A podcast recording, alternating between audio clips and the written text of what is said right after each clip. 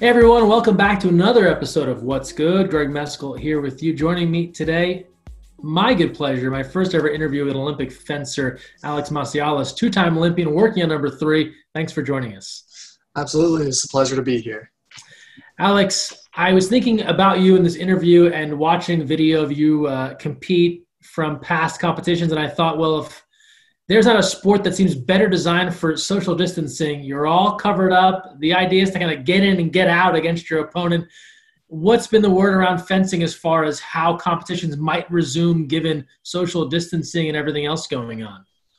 Sure. Um, as of right now, we still don't have a lot of information. Um, the International Fencing Federation, you know, is still trying to figure out, you know, how they need to plan their schedule around the next, the new Olympic schedule as well. And um, there are a lot of questions as to, you know, you know, our season last year was, this year was cut short. So how are they going to do like points for next season and how that will affect the Olympic rankings and stuff like that. So as far as competition is concerned, um, I don't think anyone's really thinking about competing until maybe at the earliest, if we're lucky, uh, November or something like that. Um, but it seems like in uh, all parts of the world, people are starting to slowly be able to get back into training. And, you know, even if it's not serious training or like you have to take extra precautions, you know, being in back, being able to go back to the fencing club is something that I think a lot of uh, our athletes are really missing. And luckily at this point, you know, uh, things are opening up a little bit so that people can actually go and, you know, just kind of be in the environment that they're so used to be uh, being in. Talking with athletes from a variety of sports, boxers, they can work the heavy bag on their own. They can spar. Volleyball athletes, they've set up things where they can kind of hit the ball to themselves and work underneath nets, that sort of thing. What what do your workouts look like when you can't have a person to go against? Yeah, well, luckily uh, I live with my dad, so who's also my coach. So you know, I can take private lessons with him in the in the backyard. You know, um, we're, since we're in San Francisco, it, we it's not really a big backyard or really too much of a backyard. Uh, so we don't do a lot of footwork, but at least we can work on some hand actions and stuff like that. Um, and then other than that, it's more about keeping yourself in shape, uh, than anything else. Um, for me, you know, I've kind of taken this opportunity to look at this a bit like the off season, um, because we know we won't be able to go back and compete, uh, anytime soon, but that doesn't change the fact that I still need to be in some level of physical conditioning so that when I come back, you know, I'm not starting from negative, I'm starting from at least ground zero or, you know, hopefully a little bit more than that. Um, and especially for fencing, which is very, the muscles used are very specific, you know, you don't always hit those by doing normal body, you know, body weight workouts or home workouts. So, you know, in addition to all that stuff, I try and, you know, maybe try and, um, to focus on a little bit of the hand actions, working with my dad on stuff like that. Um, because that's the stuff that I think will come back, you know, the hardest. It'll take the longest time to really perfect that technique, uh, when I get back. What what are some of the muscles or some of the things that you work on that the average person might not think to associate with your sport? Sure. I mean, um, the things that I think people don't realize is that even though we're a lot of, you know, lower body leg muscles, um, you know, doing normal squats and stuff like that, don't actually hit it because we're in a squatting position, but like well, our legs are in at a ninety degree angle. Um, it really uh, hits a lot of like the adductors. Um, and that's like something I always feel a lot of pain after I take a break from fencing and I come back and you're constantly lunging, constantly lunging. You, you, you feel great the first day. Then you wake up the next morning and your adductors are completely sore and you're like, oh my gosh, like what am I doing here? So um, as well, I'm trying to just make sure I, I focus on, you know, adductors, hamstrings, glutes. You know, fencers have notoriously actually weak hamstrings. So this is actually a good opportunity to work on some of the stuff that I'm actually weaker in as well. You mentioned uh, training in the backyard with your dad, and to give a little context for the average person, this isn't like taking their dad in the backyard to work on an Olympic sport. Your dad, an accomplished fencer, an Olympian in his own right. I wondered about that with you because, as you mentioned, he's your coach. A lot of people in this pandemic environment have been back home with their parents, and it's been a change of pace. They don't spend that much time with their parents like they used to in high school and when they were younger, but you're around your dad all the time. How do you navigate that kind of father-son relationship where he's your dad, but he's also your coach? Yeah, so uh, I think my parents did a really good job from the very beginning of uh, setting expectations. Um, from the very beginning, even before I started fencing, they were like, you know, if you ever want to start fencing, um, you have to remember that your dad's a coach on the strip, but a father at home. You know, if you go to the club, he's going to treat you just like any other student, you know, maybe even work you harder, who knows? Um, and, you know, I really took that to heart even from the very beginning. So, you know, even if he, uh, if I was, you know, he was making me do push-ups for goofing off and not paying attention during footwork and stuff. Uh, I knew that wasn't my dad yelling at me. That was, you know, my coach yelling at me, just like he yells at other people when they're goofing off as well. And I think that's something we've done a really good job at uh, cultivating, is that this uh, this coach on the strip and father at home uh, relationship. Now, obviously, as we've gotten older and as we've matured in our own rights, uh, especially after Rio uh, and getting those two medals in Rio and sharing, going through that experience with him, um, obviously there are times where the lines are blurred, you know. Uh, but I think that's a good thing, because now we're old enough, and especially me, I'm old enough and mature enough to really, you know, digest that. And it doesn't have to be black and white all the time. As a, when I'm a kid, you know, it's so much easier to make it black and white, so you don't have to deal with the gray areas, a little bit more, um, the tougher, but also more meaningful areas. Um, nowadays, you know, I get to experience him as a father at home, a coach on the strip, but also, you know, all the things in between. And, and as you described it, you've been to enough Olympic Games to know that when you have that successful moment as an athlete, you know, you're one of the few that has a parent right there. You know, so a lot of people, right, they see their parents maybe up in the stands, or they or they don't make the trip and they have to call them or FaceTime them afterwards. That is one of those lines blurring, I imagine, fun moments where it's like, oh, wow, this is cool. My dad's right here. Yeah, absolutely. I mean, uh, there's no one else I needed you know, to hear from more after I lost in the gold medal match, right? Um, you know, the moment you lose that, that last touch, um, you, you, so you're so close to achieving this, this goal, this dream of you, um, yours. And, you know, to hear my dad, you know, come up to me and just say, it's okay. Um, not as a coach, but just as a father. Um, that, that was a extremely impactful moment for me and something I'll never forget. You mentioned Rio, and you had a lot of attention there after that epic comeback early on, on the way, right? People were so excited about that. And I'm sure you personally feel like you're riding this momentum, and then and then the end of it doesn't go the way you want to do or the way that you wanted it to go. How do you kind of reconcile those two things? People very excited for you and you feeling good, and then not having the end result that you wanted. Um, at the end of the day, um, you just got to take things in stride. Um, I... I realized that, you know, it's not always going to be your day. Uh, even though I was, I was clearly having a pretty good day, you know, um, things don't fall in your favor all the time. Uh, I think especially in fencing, it's hard for people to be consistently at the top every single, every single tournament. Even the people who are ranked number one, or when I was ranked number one, like during Rio, that season I won a couple tournaments, but it's not like I'm always uh, on the very top of that podium. Um, also, you know, you just got to realize, take a step back and realize, you know, everything that this achievement still means to people. You know, bringing back the silver medal um, was historic for U S fencing, um, historic for, you know, my father's club, historic for me. Um, you know, if you can take a step back and, you know, just understand the gravity of the moment, you, you can begin to realize, you know, this doesn't have to be a, a really bitter memory. Yes, it can be bittersweet. It can it can even be sweet, but it doesn't have to be, you know, I got this close and um, and I have nothing to show for it. I'm extremely proud of what I was able to do. And at the end of the day, I realized, you know, uh, in my comeback match against Avalon in the quarterfinals, this is a guy I've never beaten before in a fifteen-touch match, in an individual match. Um, and then to beat him in the way I did was a very was a big barrier, and something that's, you know, doesn't happen often. But in the gold medal match, I lost to someone who I'd never lost to in fifteen touch match before too.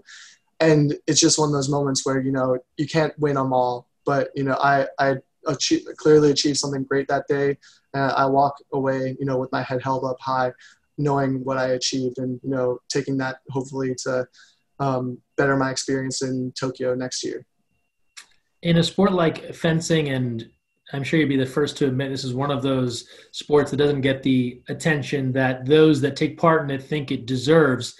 And with that comes probably a role for a lot of the athletes to be part competitor and part advocate for the sport. So when when you have to talk about, you know, the beauty of fencing and why it is you do it and why it's something people should check out, what's your what's your elevator pitch when someone's like, oh, Olympic fencer, and you're like, yeah, it's what I do, and this is why you should know about it?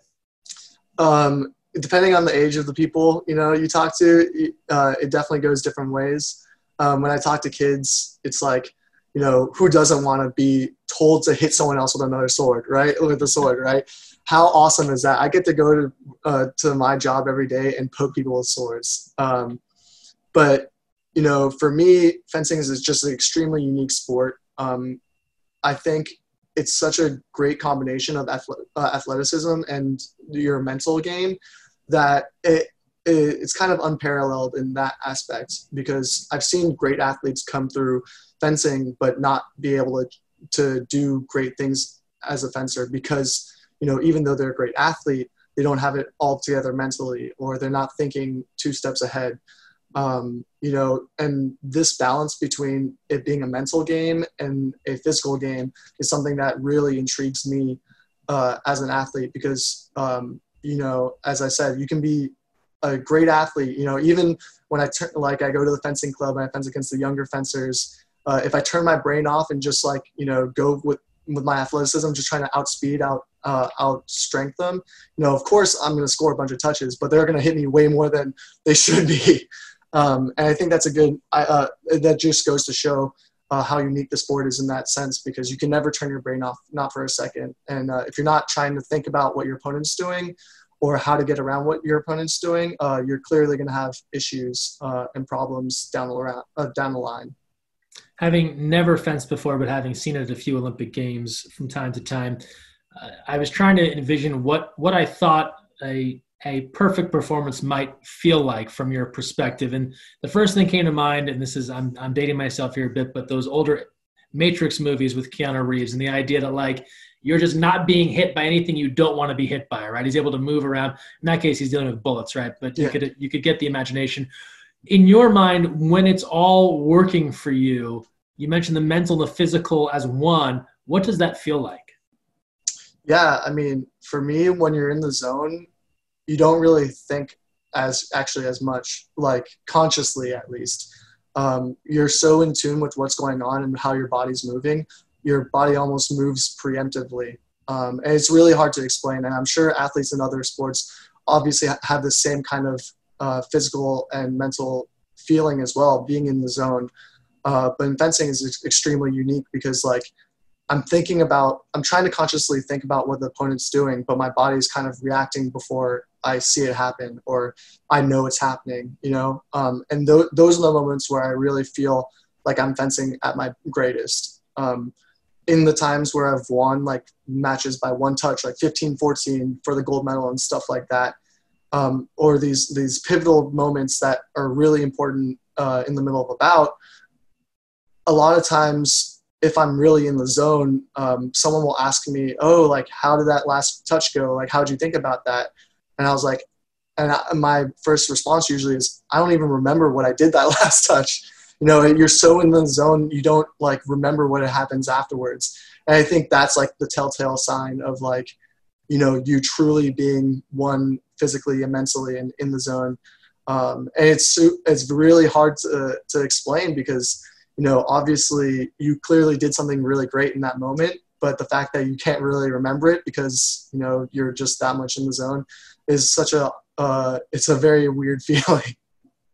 Yeah, I, I can only imagine. But you're the first athlete I've heard describe this great performance where they almost can't remember it minute by minute, or or or move by move. It kind of just, like you said, you kind of just take over, kind of just black out, and the thing happens uh, that that you want it to happen. I know that you've been to these uh, media summit type of events where you have to go through and it's kind of the car wash of being asked questions and you've had people ask you stuff after. What what is one or two of the more bizarre questions you've been asked, or just stuff where it's just kind of an oddball question? Has there been anything that stands out in your mind where people ask you something and it just is like, you're way off on what on what is actually happening?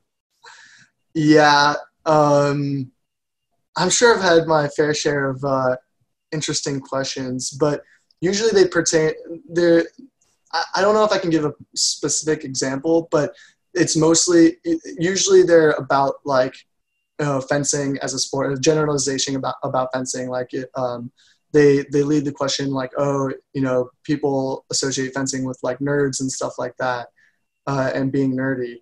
And, you know, those questions, you know, throw me off a little bit because I, um, A, I don't think it's really like you, you can make that association that it's just for one group of people. And B, like, what's wrong with being nerdy? I went to Stanford, you know, we're Nerd Nation. Um, so of all the people that they're asking, you know, I, I may be the wrong person uh, to answer, or maybe the right person actually in that respect.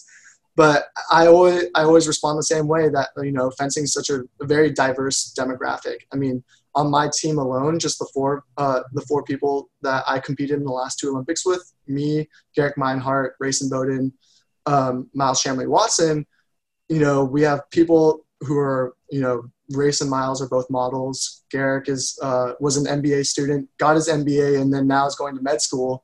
So, and then there's me, who I went to Stanford for engineering. So everyone has like a very different background, and I would never, you know, uh, you know, say that all of us are lumped into one group, you know? No, you bring up a good point. And I hadn't, it's funny, I hadn't even thought of fencing as a, as a nerdy sport, but I guess that, that thing is out there. Um, you're right. Stanford has, has made a wonderful reputation on Nerd Nation. And uh, there are a lot of people that have done some great things. It's always interesting to talk to Stanford athletes because there's so much going on on the farm that, as great as your thing is that you did in fencing, there's someone else that very minute doing something else great that day at Stanford. Absolutely. I mean, from the very beginning of my time at Stanford, I knew I was in over my head. Um, I went to London twenty twelve as the youngest male athlete on Team U S A. And I was like, oh, this is pretty cool. You know, like I, I obviously try to stay humble. I don't want to, you know, think too, too much of it, but you know, I go down to campus and I'm like, okay, you know what? I, I'm, I know this stands out, right? If people hear about this, they'll, you know, they'll obviously it'll stand out. But then, you know, you want, they had a like student athlete um, orientation, and they announced a bunch of Olympians, and I was like, oh my gosh, I'm standing here with Maggie Stephens, who is the same class as me at Stanford, but is consensus best water polo player in the world and has a gold medal. You know, what, I just took thirteenth in the individual and fourth in team. You know, I, I can't even hold a, you know, a, a candle to her. So, um, you know, getting on the farm and hearing about even these incoming freshmen who are Olympians and had medals, and, you know, the amount of Olympians on campus. And this is not even to say the people who have done such great things academically. You know, this was just my first take, you know, in my first week at Stanford, what I, uh, re- what I realized. And it was an extremely humbling moment for me. And, you know, going further, further and further down, you know, you meet so many people who are so great academically, who have a lot of, you know, very interesting extracurriculars that have nothing to do with sports, you know, that are either in the academic field or, you know, so, uh, things that deal with social justice as well. Um, you know, it, it is extremely humbling. And that's, that's what the reasons why I really loved my time at Stanford. So you're constantly meeting people that you're kind of in awe of, even when you think, even when people think that they should be in awe of you, you know, uh, I've had friends tell me, you know, hey, uh, I'll, I'll be going on a rant about how someone else is like so great. I'm like, how are you guys like so good at this? And like, dude, you were number one in the world at fencing, you know, like, don't sell yourself short. Uh, and so it's a humbling experience, but also at least you, it's a self-affirming experience as well, because, you know, you have landed amongst a group of people that, you know, that I also belong, belong there as well. You, you bring up a lot of great points there. And, you know, part of that Stanford culture, and it, it bleeds into the Olympics and national teams too, where everyone is so competitive, it brings everyone's game up a bit.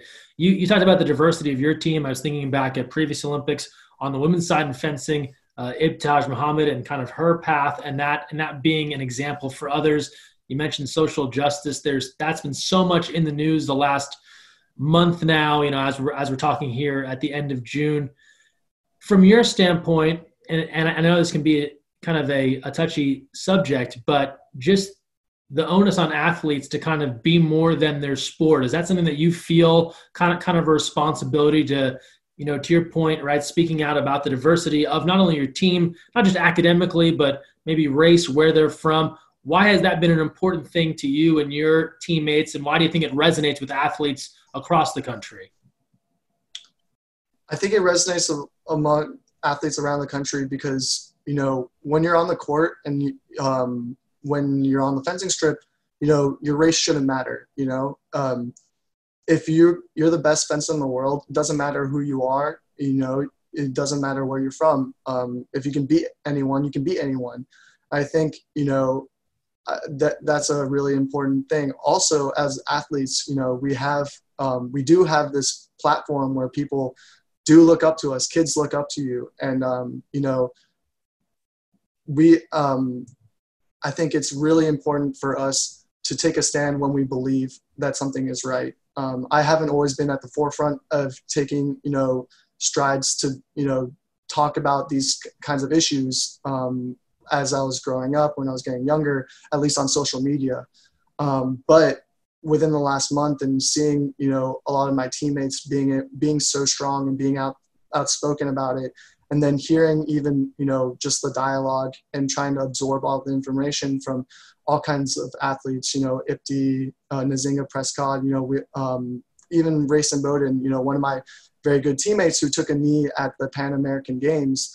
Um, you know, just hearing these stories and hearing, you know, this cry for just justice, I think it's it, very important for people who have a voice to speak up, because um, if there's no one else to speak up for these Um, you know, discriminated communities, you know, that they won't be able to hear, um, speak up for themselves. So I think, you know, especially now in this, this period of time, it is really important for athletes, uh, even myself included, to speak out more and, and be, and just fight for justice, because uh, at the end of the day, you know, we're just, we just all want to be treated equal. As an athlete, I've always wanted to be treated equal. I've, you know, I've been cheated before by, you know, by well you think you've been cheated by referees before, you think you know um things are unfair, and the thing that's the beauty of athletics is it should always be a fair playing field. You know, in the ideal scenario, it's always a play a fair playing field, and when those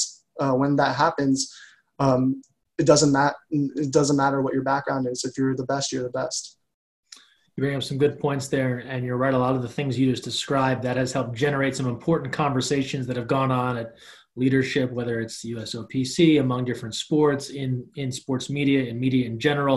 So a lot of uh, key conversations happening right now. As you said, a lot, a lot of important dialogue, more to come. This is far from over as far as this thing will uh, continue. Conversations will continue as we work our way towards Tokyo and beyond. As we close things out here, Alex, really appreciate you taking some time here. Kind of end on a lighter note in our What's Good interview series with three questions. They are, what's something you've done for yourself lately? What's something you've done for someone else lately? And then what's something, and even in these heavy times, what's something that you've kind of been able to escape to and laugh at? And so the first thing I'll start with is, what's something you've done for yourself lately? Um... You know, I haven't really done all that much in general. Um, the, I guess the one thing I've done for myself is, you know, I've grown out my hair as long as possible. I, you know, e- even though I've had offers for, you know, family to cut my hair, um, this is the one opportunity. I've always wanted to see how I could grow, how long I could grow my hair out. So, you know, right now I'm getting pretty, pretty long, but um, still got a ways to go before I get anywhere uh, significant. But I think that's that's something I'm doing for myself that I think is a little funny. Um, something I've done for others, um, you know, I, I just try and do so, uh, stuff for my parents whenever I can. Um, right now, because I live next door to them, um, I, I try to be the one going to the market markets more, and, you know, just trying to limit their exposure to the outside world as much. Even as safe as San Francisco is, um, you can't ever be, you know, too safe in these times. So uh, whenever I can reduce the risk for others, um, whether it's friends or family. Um, I know I'm of good health. Uh, I have a lot of ha- time on my hands because, you know, my training's been, been limited. So, um, you know, I try, I, if people need things, I, I just try and be the one uh, who's available to help people pick up groceries and just anything menial, stuff like that. And then um, the last question was, oh, the last thing that made me laugh. Yeah. Um, I really enjoyed Jimmy O. Yang's stand-up on Amazon Prime. Um, you know, he talks about this Asian American his uh, experience, and you know, even though I'm half, I'm uh, I'm only half. Um, it really, I do resonate with a lot of things he talks about, and he is, I think, is absolutely hilarious too. So I love Jimmy O. Yang. he he stole every scene he was in in Silicon Valley. Absolutely, that uh, I I fell in love with him the second I I started watching Silicon Valley. And uh, he has a small role, too, I think, in that new Space Force show on Netflix. I've, yeah, I've watched does. all of it, though. I've seen a couple of episodes. But uh, very, very funny guy. Uh, that's excellent. I'm also jealous of your hair. You know, I thought, I thought the one advantage I've had during quarantine is for someone who cuts their own hair, it's been perfect. I just I can I can do whatever I want. But uh, like the look you're going for. Alex, excited to see you uh, back on the Strip in Tokyo next summer. And best of luck with everything else going forward. Thank you so much. It was a pleasure to be here.